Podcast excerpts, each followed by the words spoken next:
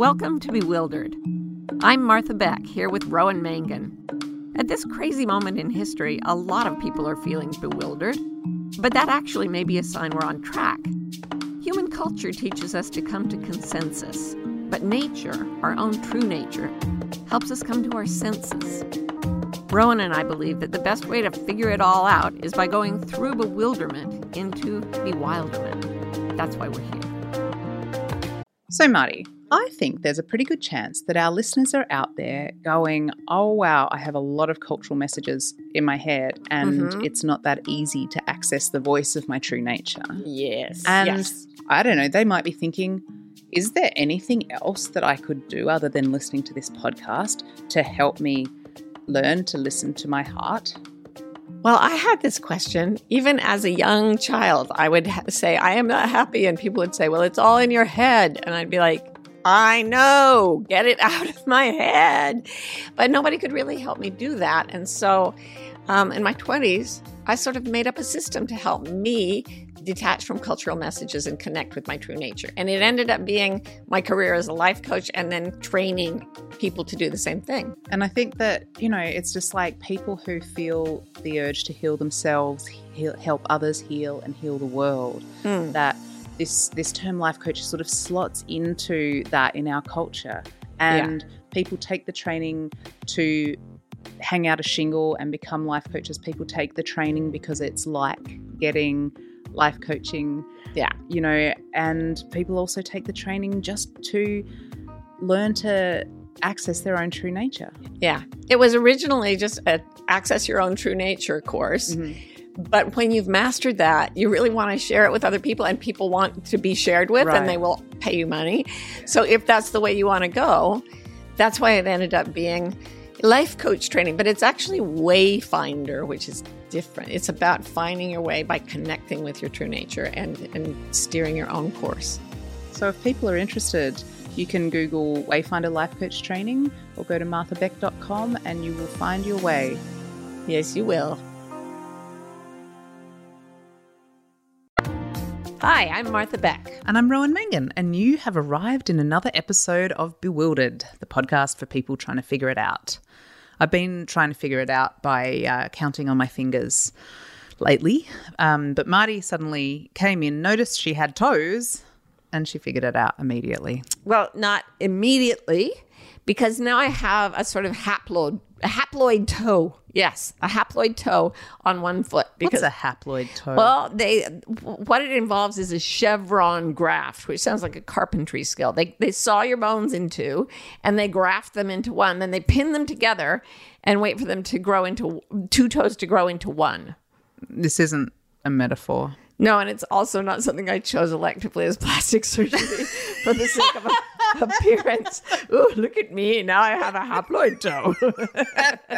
I'll never wear full shoes again. When you say a haploid toe, to me it sounds like a kind of hapless toe, like just a toe that's always down on its luck. If you only knew how sad it feels right now. Oh, no. I had I had bone problems and they had to fix my foot. So now I have like nine toes. And so when I tried to figure it all out, my calculations were off and I ended up um, figuring out that I was an iguana woman living near Alpha Centauri.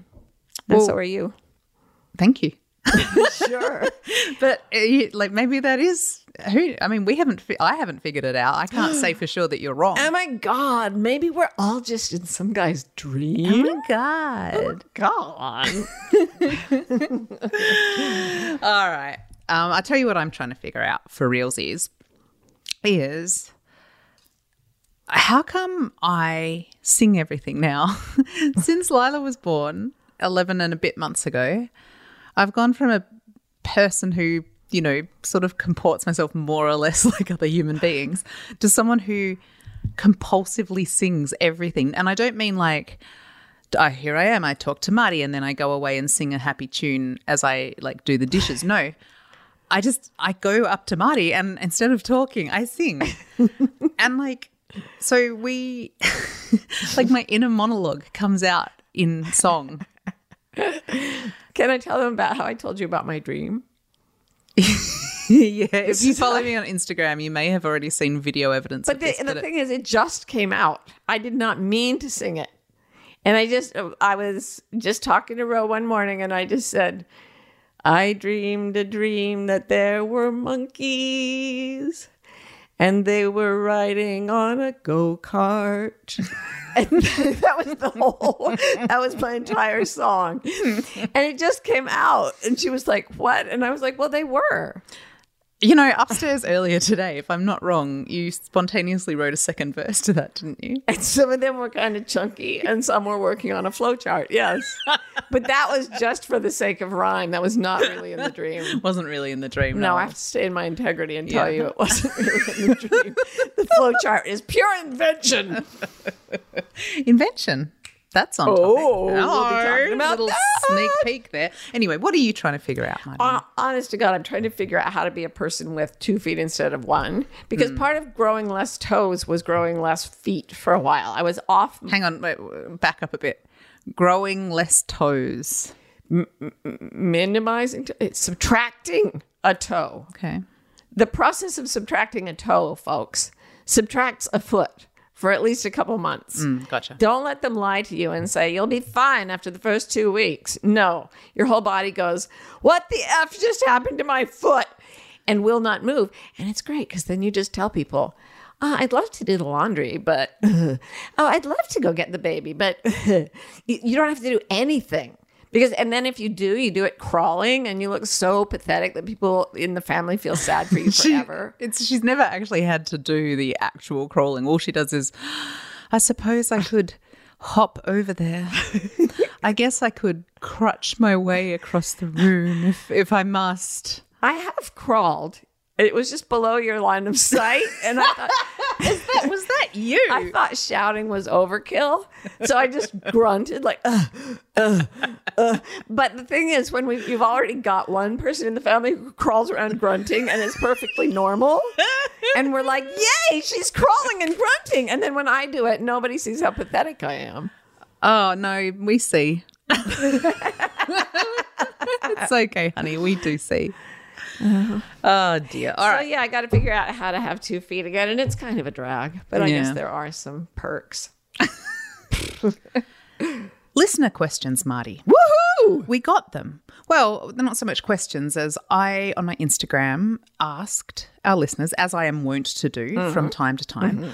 what are you all trying to figure out? Right. And you told us you weren't shy. Not at all. So many, so many people told us. Yeah, we we had a great conversation just based on all your amazing responses. So thank you. I haven't. We can't talk about them all. That's what it comes down to. But I'm mm. going to talk about a couple. We could talk a few. A few yeah. Yeah. Let's try it. Thanks for sharing, though. That's Yes, thing. everybody, Thank you. thank you very much. Yeah, yeah. So we jump in. Let's jump in. Change, eh? Mm, it sure does keep happening. I feel like there's something that you, Martha Beck, have created that will help us understand how change affects us and how to manage it. By coincidence, now that you mention it, I have. It's called the change cycle. It's about four aspects of the whole process of change. And we've put the information together in one handy place so that the people can refer to it when they're going through change. And you know what else? We also made podcast episodes about each of the four squares in the cycle that are also on this new page that we've made for the peoples. Well, how remarkable is that? All right, you can find out all about the change cycle at marthabeck.com slash change. Okay. Um, the first one that I, for some reason, this to me epitomizes the bewildered state of the world that we live in. And this question, I don't know how to say people's Instagram names, but it's Buddha field. but it's got no L. Buddhified, surely. Oh, Buddhified. Like maybe she's been. I was projecting the field part. yeah, I think she's just becoming more Buddhid. She's I becoming it's Buddhified. Buddhafied. Buddhafied. Anyway, what did Buddhafied have to say? What she said is with so many streaming services, my beau and I can never find something to watch. And I'm like, right? Mm-hmm. Right? I mean, this is a classic dilemma of our age. And it reminded me of a term. Now, when I say reminded me, it it prompted me to Google and discover for the first time a term, which now I'm reminded of, which is overchoice. And it's from the 1970 book Future Shock. And Marty, if you would allow me to flagrantly quote from Wikipedia for a moment. Absolutely. No, I can't do that. Um, Sure, you can. Go for it. Everyone does it. a wiki quote. Oh my God, you are so daring. basically what it says is as we think that um, as we get more choices, we'll get more satisfaction because initially that is what happens. If you have one thing and then you have three things, it's like, OMG, check it out. I got three things. But the fact is, when you suddenly have 57 things, it stops being more satisfying and mm-hmm. actually has the inverse effect because as the number of choices increases, Wikipedia says, it then peaks. Never read things out. And people tend to feel more pressure, confusion, and potentially dissatisfaction with their choice. Although larger choice, choice sets can be initially appealing, smaller choice sets lead to increased satisfaction and reduced regret. And so, what that tells me is we shouldn't have as many. We are streaming we, we are being inflicted upon by all these channels. Yeah. Yeah. We're we are victims. We are victims of the multi-channel. No, we're not. I don't seriously think I'm a victim, you guys. But I do know I happen to know why this works in your brain. Why? Because there's a thing in there called the attention bottleneck.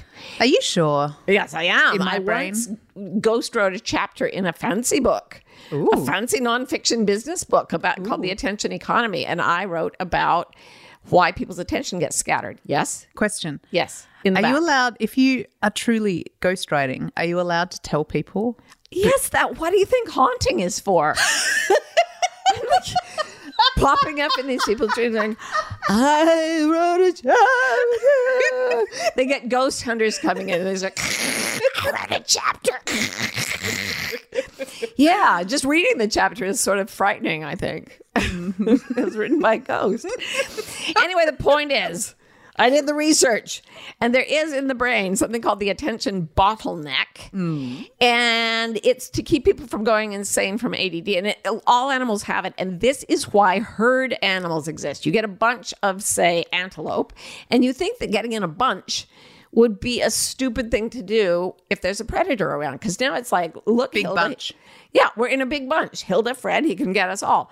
But the fact is that in every predator's brain, the attention bottleneck that keeps it from going insane from ADD gets confused by too much data. So if oh. all the antelopes are, start running around, what happens is that the tiger or the lion just stops and kind of stares at them with a glazed expression. And if it can't focus on just one animal that's uh-huh. lagging or whatever, Yeah. it never, it doesn't even charge. And neither do we. We I'm just even charge. picturing the lion there. Did you say lion? What what predator were you using? I started with tiger. I went to lion. I like to be equal opportunity predator. okay, so the cougar's there, and I did not say cougar. why is that, Marty? oh. Little little double entendre there. Um, okay, he's got a remote. That's my joke. Like because he's got a remote. He's like seen one antelope, and he's like, yeah, um, that looks good. That looks good. It's got eighty six percent on Rotten Tomatoes, and then. But then he sees another one right next to it and he's like, oh, wait, wait, wait, wait. I'm not sure about the first one now. That one looks funnier. But this one was written by the same guy who. right. This one was well, it has the same spawn mother as the one I liked so much last season. The same? I said spawn mother. I meant biological mother. I'm sorry. It works if you have a dictionary and a very loose mind. All right. No, but seriously, it, it leads to something called decision fatigue in judges. They've done studies. If you're going to be tried in a criminal court, make sure you do it before lunch because judges are very careful to consider all the evidence before lunch. But by the time they've gone through half the day, they have such severe decision fatigue that they can't even look at all the facts and they mm. just start start sending people to prison. Yeah, right. Yeah. I'm not kidding. No, no, I, I totally buy it. It's, a real thing. It's actually quite horrifying. But then there is, I, and so those things are real. But then there's this other thing, speaking of ghosts and spooky, there's this thing when you're just ready for a certain media item and you have to be like tuned to your inner readiness.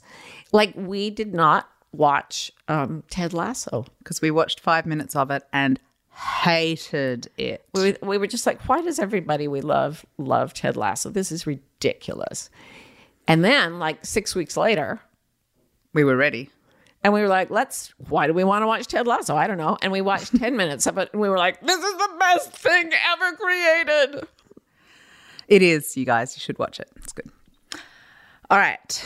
Um, so, one of the things that I want to draw your attention to right now is that before we started this little item off air, we said to ourselves, now the main thing is that we don't go on for too long about this stuff. Now, I did. we we did we did but you know what Uh, it's look the whole thing about streaming services is really relevant and important and Who I'm- doesn't need to talk it. about that at this point in history? exactly exactly it's what's up we have to figure it out. Watch what you are ready to watch and keep your keep your mind open. That's what I say. And unsubscribe to all those like BritBox. Seriously, people, you really need BritBox. How much Inspector Morse can one person watch? Ladover Rose, Ladover Rose, Lad over Rose. I don't know. Ladover Rose says how to find a partner to build a life with. This is what this person is um, is trying to figure out, and asks. We don't know the gender of this person. How did you guys know? How sure were you? And we thought, let's finally go there. This is a good time to just say it. let's just go there because we don't really talk about our relationship on the podcast very so much. I say, yeah, and th- this is my partner, Rowan. And it, sometimes people will go, but what happened to your longtime partner, Karen? And I go, Murder. I go, nothing. And they're like, enough said. And then I walk away and leave them just going, what? so yeah, that's that's actually what happened. That like uh, I, Karen and I, that was my first my first ever female female relationship was with Karen. Female on female. And then um, we were very happy. And then um, Karen uh, Ro came to visit us, or our general environs, and we all got to. Hello. we, we, and one day Karen came to me and said, "I'm having the strangest feelings about Ro," and I, In my general environs. I feel. I feel weirdly connected to her. In my general environs. oh stop with it i can't handle it so then and i i looked at karen and i was like karen i think you are like developing a relationship with ro and here's the weird thing you guys. I've never this is not this was not part of my worldview. It was not part of the possibility field for me. I just thought that karen and ro were going to get together and i would move into the guest room. And the feeling i had was one of overwhelming joy. Like I looked for jealousy, I looked for everything, and it was just like it, it was like getting hit by a joy train. I I felt this explosion of joy. Hit by a joy train. In my and we've just been singing to each other ever since. But like, and so I said, bring her up to the house. Let's all get to know each other. and we sat around like nothing happened for the longest time except sitting around and talking a lot. Well, they brought me up to the house. you know what I mean? She'd been living in the gutter, eating bones and scraps we threw her out. up from the dungeon, Karen. We may finally have some use for her. so we all just started talking, and it just over the a period of days and weeks, it, it became incontrovertibly clear that all three of us were in love with each other. Yeah. And here's the thing there are people who love being like mavericks, cultural mavericks. We're not that people. No. We didn't go looking for this. Oh, no. Believe me. Oh no, no, no. We resisted it. We were like, this cannot be happening. Of course, nobody wanted to say it for a while. Yeah. And then Then Karen Karen solved that for us. Karen just started telling people. well, what happened was we were we were um, going down to see some friends and um, in the dungeon, and we practiced our script. yeah, because we were gonna. Nothing had happened yet. We just Oh, stop talking about things happening. All right, okay. Nothing's ever happened. Nothing has ever or will ever happen in our general. But we do have a baby. Figure it out. oh my god. Um, so we were like, okay, hey, we just love each other. It's just like a family. It's a family. We have a family bond. We have a serious, strong family bond. We never want to live without each other, any of us. And then we went down to see our friends, and as luck would have it, oh, this is just how these things happen, right? This friend of ours had his phone open and was reading aloud a post from someone we kind of knew on Facebook about polyamory. Which term still makes me feel like really Weird. faint. Yeah, I feel Yeah. like funny in my tummy, Yeah, not which that is I haven't nothing against nothing polyamory. against those of us who are that. No, no, nothing against us. Nothing against myself. but um, yeah, we were not comfortable with it at all. But Karen like likes to get the job done. That's her kind of way. She Yeah. let's like, let's not dilly dally. So we're family. Hey, it's just like you know we're just a family together. It's just like that. Yeah. And uh, and then And we the- walked into the room. Our friends reading about this polyamory post, and Karen just She just rears up on her hind legs, as only Karen can do, and shouts, Well, I love Marty and I love Ro. I'm going to get Thai food and left. ran out the door, leaving us in a room with about eight other people and a deathly silence. Oh, God. And um, I have PTSD from this experience. You know what's really funny is we're telling the story like we're under duress, and what Ladova Rose, Ladova Rose, has said really is not.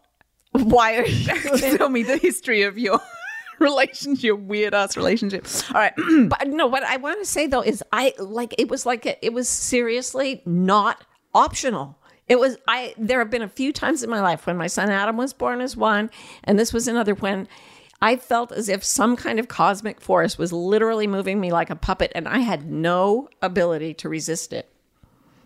yeah, and and it's something that you know it's it's very real for us when we talk about culture and nature, you know, and we talk about how yeah, you're gonna end up looking weird. We know from what we say, we are talking about this stuff, and I gotta say, my palms are sweating right now. I Oh, this is not easy. No, it's really vulnerable to talk about this because I don't want to be this much of a weirdo, but I am. We just heard about someone who is very well followed on Instagram who came out as being in a, a thruple and lost 18,000 followers the next day, and they all wanted to hurt her with everything they owned. Bit of an exaggeration there, but yeah, it was um, it was a wake up. It was gnarly. It was gnarly. Yeah, because we don't understand it. I don't understand it. It's just, it just works. It feels like a three legged stool. So yeah, I think we were right at the beginning with the whole family thing. Like that's Yeah. what it feels like. It's it's like if you don't understand it, if this feels weird to you, we're a five person family. that's like- it. That's it. That's how we have to think about what car are we getting. Can I say one other thing? I loved the Walt Disney when I was a kid. I loved the Walt Disney show Sleeping Beauty, where three um, little fairies raise a little girl in the woods. And honest to God, that is our life. If you bring in my son Adam, who is like a wizard. periodically Marty comes up with things that she thinks will make the news of how we live more palatable to the general public. At one point, she thought that the way that we bought each other rings It is. It when we got married was the thing. She's like, if you just tell them about the rings, they won't think we're strange. and so she has this long, elaborate story about the different ro- rose gold, whatever. It's- Don't we're not going into it. I'll tell the story if they want it. Okay, if they want it, they can ask. I will tell it. All right. It'll make you feel normal about the whole thing. yeah, no doubt. Um, how did you guys know? It was we tried not to. Let's Yeah. just say that. How sure were you? Pretty sure. It- it's really interesting. I tried desperately not to fall in love with Karen because I didn't want to be gay, and that was a no no deal. And then I tried desperately not to fall in love in a, a three person relationship. And if you are trying hard not to fall in love and you're still in love, I think you're you're kind of sure. Nothing is more romantic than the person that, you know, you've been spending more and more time with, bursting into tears on the couch and groaning, Oh my God, I'm in love with you. it was horrible. She's like, it was horrible. She's like, I have to be in my integrity, so I've got to go tell our friend Steven. I have to tell everyone in the world. Oh no, I can't leave my integrity. I'm in so much trouble. It was awful. And it's been amazing and wonderful. It's been so awesome. Good old life. Anyway, we said we wouldn't go on and on, and here we are. On and on. All right.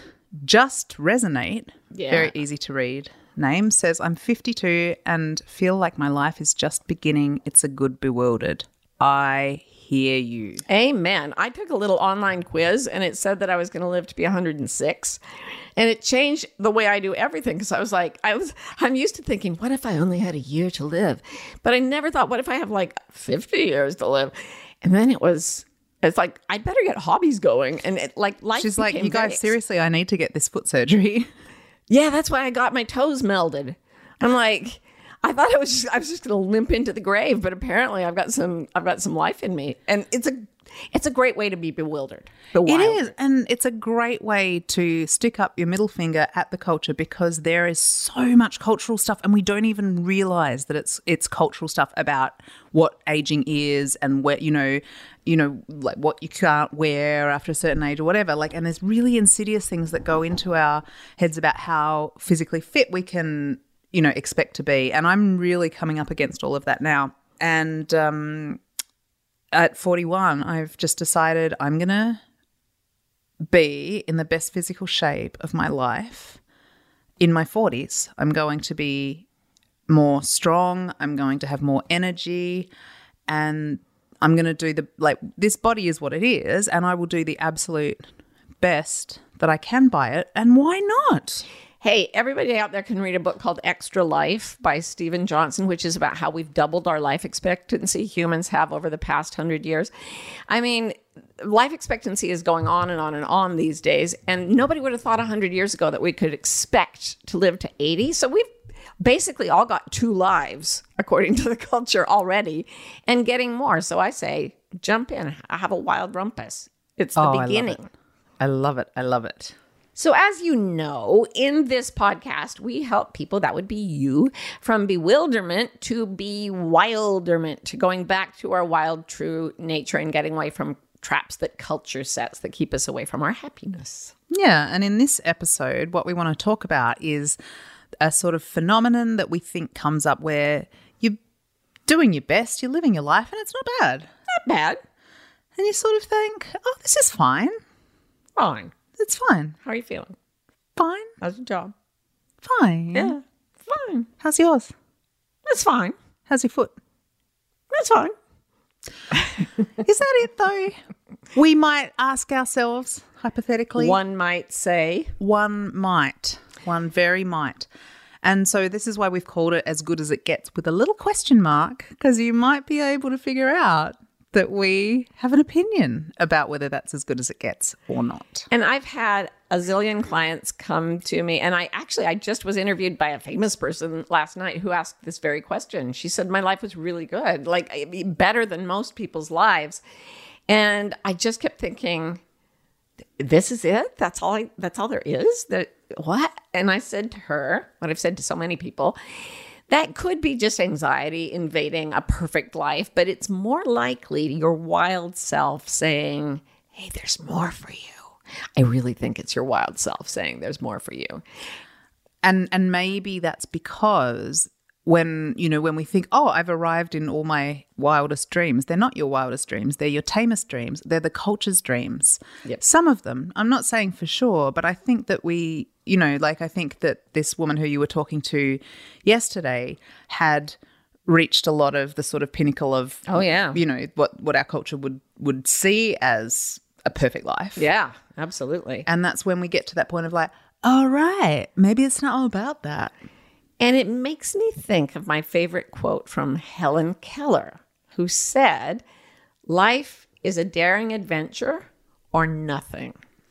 So there was, and she, you know, because of her disabilities, she had to be daring every single moment of every single day. Right. But even when she got used to speaking in public and got past her disabilities in so many way, ways, she was still an incredibly daring woman. Nobody knows she was a communist and very outspoken. People tend to mush over that part, but she was. You can agree or disagree with her politics. You got to admit she was being brave. Um, and and I think most people in our culture say, yeah, adventure, yeah, everything's a uh, daring adventure, daring adventure. And here's And the thing it, you can be having adventures and then they still might not be fulfilling. You know, like even adventures themselves can be a kind of cultural cliche. And that's what we're getting at this week. So when I coach people, one of the things I used to do, and I still do it, um, but at a different point in the coaching, and it's called the ideal day scenario. And what it is is you picture that your life is as perfect as it could possibly be. Like all your dreams have been realized, and this is a typical day in that life. And I would start people right out. I'd, I'd sit them down and say, "Give me your ideal day scenario," and they would describe this. I wake up in a hotel. No, not a hotel room, but it's it seemed like a hotel room. I wake up in a, a, a room. All the walls are white. There's natural wood in a few places and huge windows everywhere. Outside, I hear the ocean and birds and a fragrance of pine. I go to my white ma- marble bathrobe and I take my white marble shower and I put on my white marble peasant blouse and and my flowing skirt which is white and I run to the beach in my little sandal thongs and I talk to all the people and I would say what do the people look like? And they'd say they're all wearing white peasant blouses. And I was like what's going on? Like no one. I finally realized they were just basically giving me an under the Tuscan sun mm. cliche mm-hmm. And the men all wanted to own bars, typically, um, wanted to own bars on the beach. And the women wanted to, I don't know, paint watercolors and sell them on the boardwalk or something. Or vice versa. There were a few that, you know, skipped the gender divide. But um, generally, it was the same damn day. And it sounded boring. And I would say, what do you do on week six of that day? So the thing is though that what what strikes me about that story is yeah there's a really there's probably a really big mainstream kind of I don't know like interior decorating magazine kind of version of this in the sort of in the culture. But I think that it's again it can be sneaky because I think you and I have both had experiences of having daring adventures that they are, they're not the mainstream culture's idea, but they can still be cultural, Yeah. right? Like there's all kinds of different ways that you can have be having adventures, whatever, like whatever your adventure is, how you go to the market and buy your peaches. You know, I'm not talking about necessarily huge adventures, but You love going to the market to buy the peaches. oh my god, I really do. But that's an that's for later. That's a real adventure. These adventures are taken from like subcultures. Yeah, yeah. I just want to say, like, it's not just under under the Tuscan sun and and buying a bar. It's sort of like there's a um, there's lots of different ways that we can design a life that is still not as wild as we think it is. If yeah, it's based sense. on a cliche, which I did. Go on. Like my whole thing was, oh, you know, I'm, I, my father was a professor. That was what was approved of in my family culture. So yes, I do well at school. I'll go to Harvard. I'll get a PhD. I'll be a professor, and then I'll I'll be a writer, and I'll get on the bestseller list, and I'll go on speaking tours, and people will stand and cheer for me, and I'll be on the Oprah show and have fancy photo shoots in New York City. I mean, this is the stuff of extreme privilege, Right, right? right. massive privilege that I fought for, like with every ounce of energy. I didn't sleep for decades pursuing Yeah. that dream. And every single time one of them would happen, I'd think, it happened.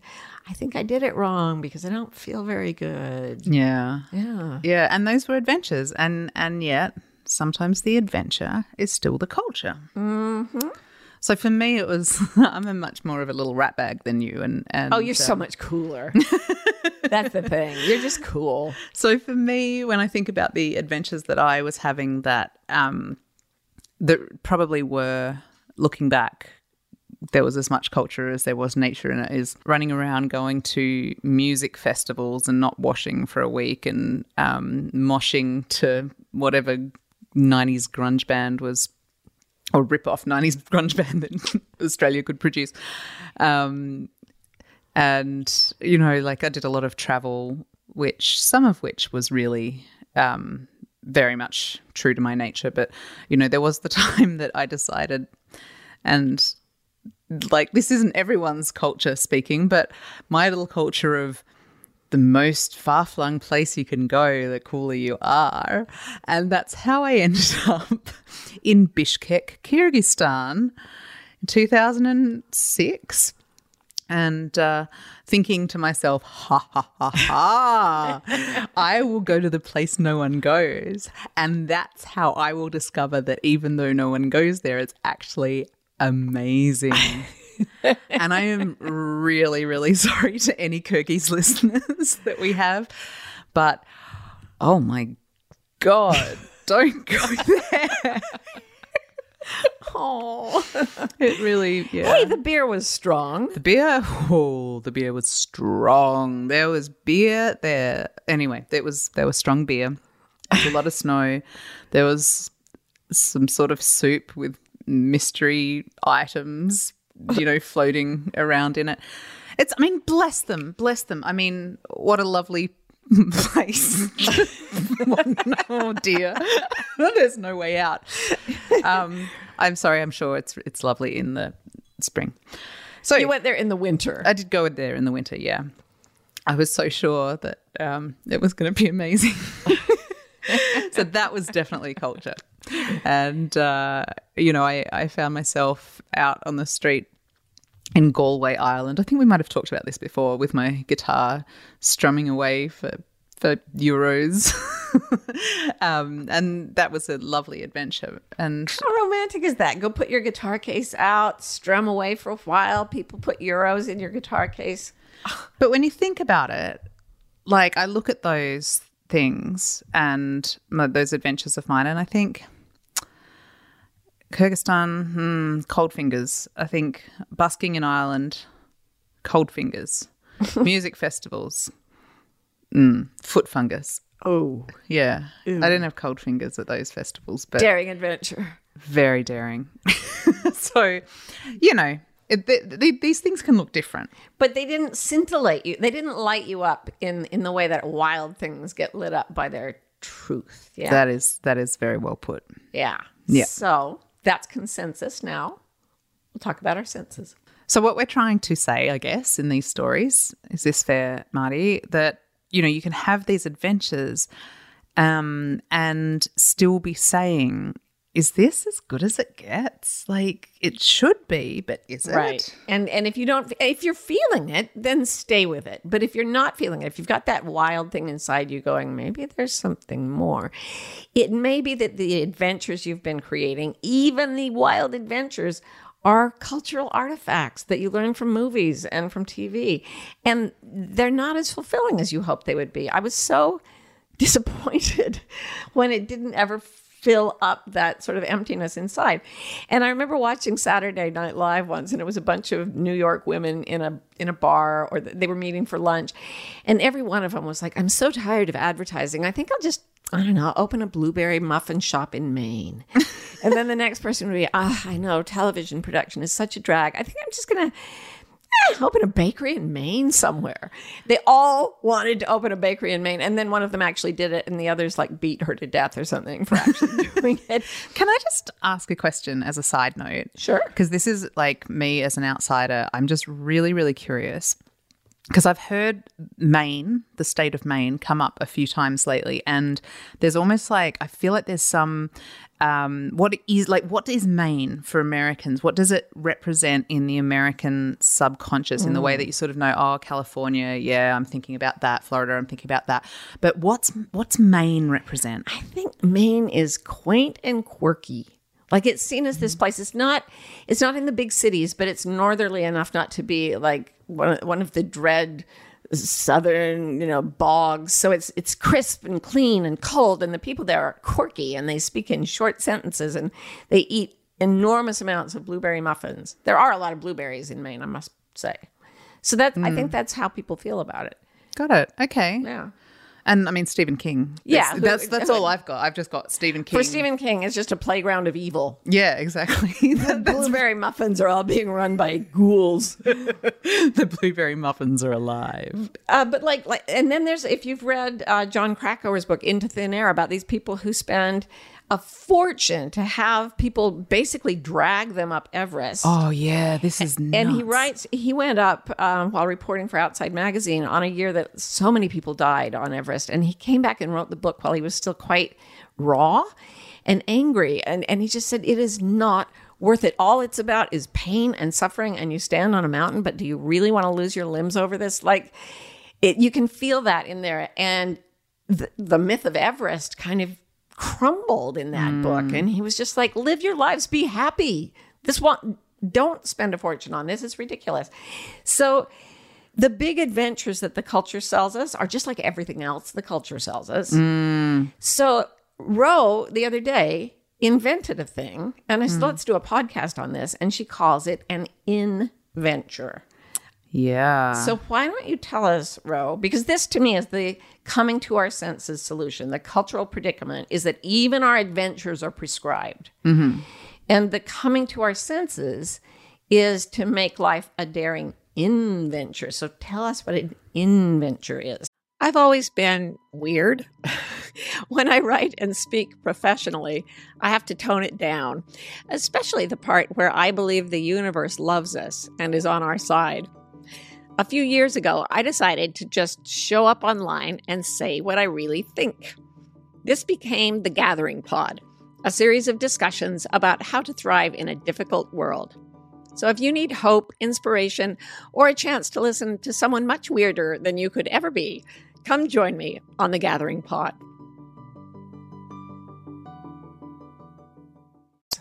an inventure. So it's it's essentially it's like it's an adventure, but it's not prescribed by culture. That's the easy way into it. But um, I, it's it's about the way that the word works is in, invent, venture, inventure, and that's the whole thing. And but the in and then invent, it's like it's almost like a breath in like you stop you don't you put the magazine down like the culture's magazine picture of of what an adventure is or what a life is. In and then on the out breath invent. So don't don't take it. Like don't even make your vision board out of magazine images you know like just draw it from scratch because that's it's it's in the spirit of invention that we can really make something that we know is new. Because I think one of the tricky things with this stuff is is you have to get really honest with yourself to know if what you're longing for or aspiring to is the culture or is truly yourself. Like we're we're really trained hard into going with the culture and aspiring to that. And so it's it's quite a process sometimes to find our way back to our own wild self. So yeah, so this is this is Inventures, Wild Inventures. My new side hustle is called Wild Inventures, and it is about this and how it works. You know, not just in terms of you know the adventure-sized aspects of our lives, but I, I want to think about how we live inventurously day to day, minute to minute. You know, so It's so very, very exciting. I've been, I've been like, I have had front row seats to the invention process of the inventors, and it's very exciting. It's it's a massively um, interesting and and clever way to come out of the cultural, mm, you know, strictures and get back to your real nature. And to go back to Helen Keller saying. Life is a daring adventure or nothing. She also, the next words out of her hand were, sorry, that's me. she said security does not exist in nature. So the first thing I did when I was listening to Ro talk about inventory is say, where's the edge of my security? Because we feel secure within the bonds of culture. Right. But it's when you leave, it's when you get to the edge of, oh, people aren't going to like this, but uh, it's true to my heart, which Right. we talked about with the whole thrupleness. Our whole, our whole daily life, our relationship is like this yeah. and, and it's scary. And that's kind of how you know where the edge is because Um, being a little bit scared is actually the way uh, we get fulfilled. Like like the positive psychologists have found that on the edge of insecurity, where we're trying to push back the boundaries a little and live according to something that scares us just a bit, that's where we enter flow and joy and happiness. And then it's you start to develop, as we've talked about this, this process of going in and seeing what what excites me and still feels a little frightening. Oh, yeah. That's the in. That's what you're going and looking for into the mind of the self. You go looking for the jewels, and then you say, okay, well, what can I make from that? What can I invent? And then you, by glory, make that happen. Yes, you do. I am taking notes from this is the nice thing about, you know, getting to hang out with Marty all the time is that you have an idea and then she just says 4,000 amazing things about it and you get to write it down. And, you know, I mean, I think what's so interesting about the is it frightening idea is really Maine and Stephen King. Right. is it frightening? Because that's what Stephen King asks himself, and that's why. no, Right. sorry, I'm trying to thread a no, is it interesting? is it scary? I'll write a book about it. Is it interesting? Is it scary? I'll live a life about it. That's Is it interesting? Is it scary? Is it a clown in a drain? with a muffin? Is a clown in a drain that runs a blueberry muffin shop? All our muffins float down here. Oh boy, now we're getting into territory we don't even want to touch. No, so to right. speak. as it were. And so I guess what all that brings us to is that life is either a wild adventure or nothing, Marty. And that's when you discover how good it can get when you start to live your life as a wild adventure. And we speak from experience, yes? Yes. So let's give the folks some some real world examples from our own lives because what else is interesting to us? Nothing. Nothing. Nothing, darling. Um, yeah, so okay, so for me the first one that pops up is parenting, inventures in parenting because holy M effing crap, there are a lot of cultural knives around parenting, like all this mommy wars kind of stuff. It is gnarly out there and there is so much judgment and there is so, it's so weird and I didn't realize just how intense it was until I was in the thick of it. Tell And them what you mean because I, I'm a mother and I don't even know what the mommy wars are. So okay, so it's all about different I guess the the kind way to say it would be different schools of how to parent whether you've got like people who talk about attachment parenting or people who talk so any any little thing like oh my baby won't go to sleep get ready for the mommy wars you know. Really? yeah because you should never put your child down your child is um, when your child is crying they're communicating need to you if you abandon the you know da da da da da or You have to put them down and let them cry. Yeah. yeah, that's how they learn blah blah blah. So it's oh anyway, and that's just like one example. And it's so hard because, you know, with other stuff in my life before I was a mum, I it there's just that sense of the worst that can happen is that I mess myself up. and that's really different um, sense of, you know, the stakes then worst that can happen is I mess this child up. And you better believe that all the like big players in the mummy wars are gonna tell you, don't do it my way. And your child is like for sure going to be like, well, Dead in a gutter by the age of 15. basically. Yeah. Yeah. So, So, so that checks the scary box. How do you do the adventure part? so there's so for okay so for me part of the invention part of inventure is that i like to gather a lot of information and that's not everyone's way. So first of all the in is is i get still. It's got to everything's got to start with that right? In go in see what's up see what's there and then um and then I begin the the invention process for me, not for everyone, but for me, involves like learning stuff and then like measuring it against how I feel. Like just literally, how does that make me feel? good or bad. You know, your your uh, coaching method. You know, you talk about free and less free. yeah. You know, and and and all of these are the same sort of tools towards feeling your way towards your own individual truth. And if it corresponds exactly with one particular like dogma or school of thought, it's probably not really yours. That's really interesting because I raised a small posse of other people before Lila came along. And if I look back, um, the times when I tried to follow the culture, I regret. I so regret it. I putting that kind of pressure on the kid. But when it was my nature, like trying to cook Christmas cookies with them every Christmas, I'd be like, "Get in here and make the Christmas cookies. It's an important part of childhood, especially if you're a Mormon, a straight Mormon woman." Yeah, right.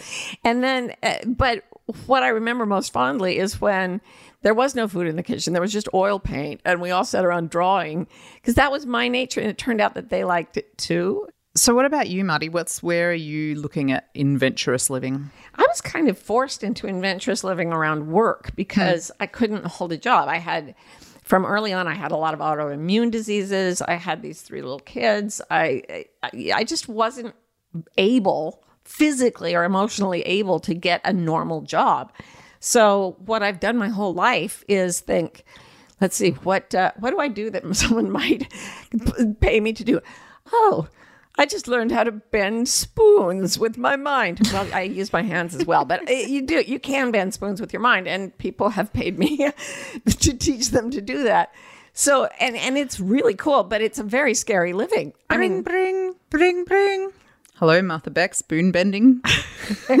yeah, I uh, I got some spoons here, and they're just they're so straight. I, I don't know what I can do with them, but I would sure love to pay someone to bend. no, it's just the the spoon bending is not the point.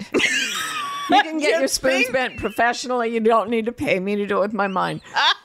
but the the the adventure has been, oh my god, I've got to pay the mortgage.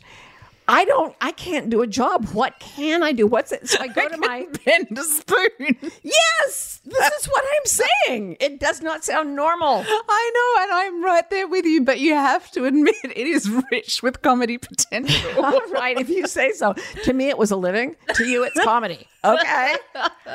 But here, but you know how we met because I decided I want to. Okay, I'm obsessed with saving the world. I love going on safari in Africa. I do this uh, life coaching stuff, and and uh, maybe people will pay to come with me and do all of that at once. yeah. And And, did. they did. They did. They came, and they, and I'll keep doing it. And it is called the African Self Transformation Adventure Retreat, or STAR. But we're thinking of changing it to the Self Transformation Inventure Retreat, or Stir. oh, it'll stir you up, It'll folks. stir you right up. And I was explaining to Marty that because we we got into the whole shaken not stirred, obvious, you know, sort of digression there. But um, I was explaining to Marty that when James Bond says shaken not stirred, that's like when you shake. Unless I'm misunderstanding, when you shake a cocktail, you're shaking it in ice and watering that cocktail down. If you stir it, that's a stronger cocktail. So I'm just saying, it's what he's asking for in his debonair way is, I'd, I'd like a a drink that sounds really, you know, butch, but could you just water it down a bit? He's going for an adventure drink by the culture standards, ah. but an inventure drink is I want that thing stirred, no ice, poured straight down my throat. just just pour it into a syringe and inject it into my eyeballs because I'm a real man. Okay. Okay. So, you know, for other people, they could be looking at inventures in personal hygiene, for instance. Sounds scary. Um, insect management. Inventures in insect management. Gotta do it. Yeah. Or like inventures in health, right? or in yeah, or in retirement. Like, what are you going to do with your life? Retiring inventurously. Ooh, yeah. Yeah, I love it. Or like your living space. Like, there's a whole network of tiny houses that just got me going the other day. If I had a network of tiny houses, I'd stick them all together and cut out the walls in between them. And make an enormous house. or maybe just a really long corridor. so I Oh, would what love, an adventure. I would love to hear from you all about where you're having adventures. You can write to me once you join my mailing list or um, follow me on Instagram. All those things. Or go to Wild Inventures and join the mailing list for Wild Inventures at rowanmangan.com. Did you already say that? uh, you can't go to Wild Adventures because there's no such place, but you can um, go to rowanmangan.com and sign up for the Wild Inventures mailing list. I just decided I went within and decided that there should be a Wild Inventures mailing list. So I'm just going to create one, but just for myself because that's my adventure. The, no, there is a Wild Adventures mailing list.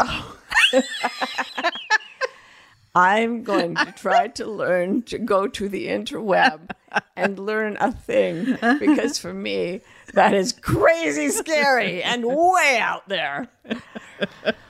Yeah. Oh, it's good times. It's good times. I hope you all have lots of wonderful adventures and I hope you enjoyed the podcast. And don't forget, stay wild. We hope you're enjoying Bewildered. If you're in the USA and want to be notified when a new episode comes out, text the word WILD to 570 873 0144. For more of us, Martha's on Instagram, The Martha Beck. She's on Facebook, The Martha Beck. And she's on Twitter, Martha Beck. Her website is marthabeck.com. And me, I too am on Instagram, Rowan underscore Mangan. I'm on Facebook as Rowan Mangan, and I'm on Twitter as Rowan Mangan. Bewildered is produced by Scott Forster with support from the brilliant team at MBI.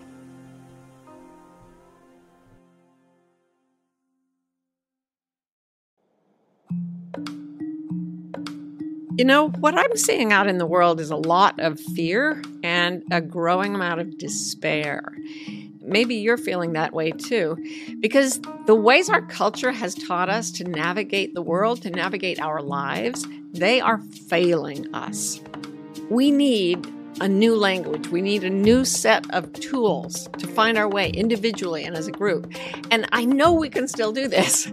I put everything I do know about it into Wayfinder life coach training. And the tools that I teach there are to help people redefine how we relate to each other, how we make a living, how we do community. We can only change the world for the better if we redefine how we think and the world needs wayfinders now more than ever. So please go to marthabeck.com and you'll find your way.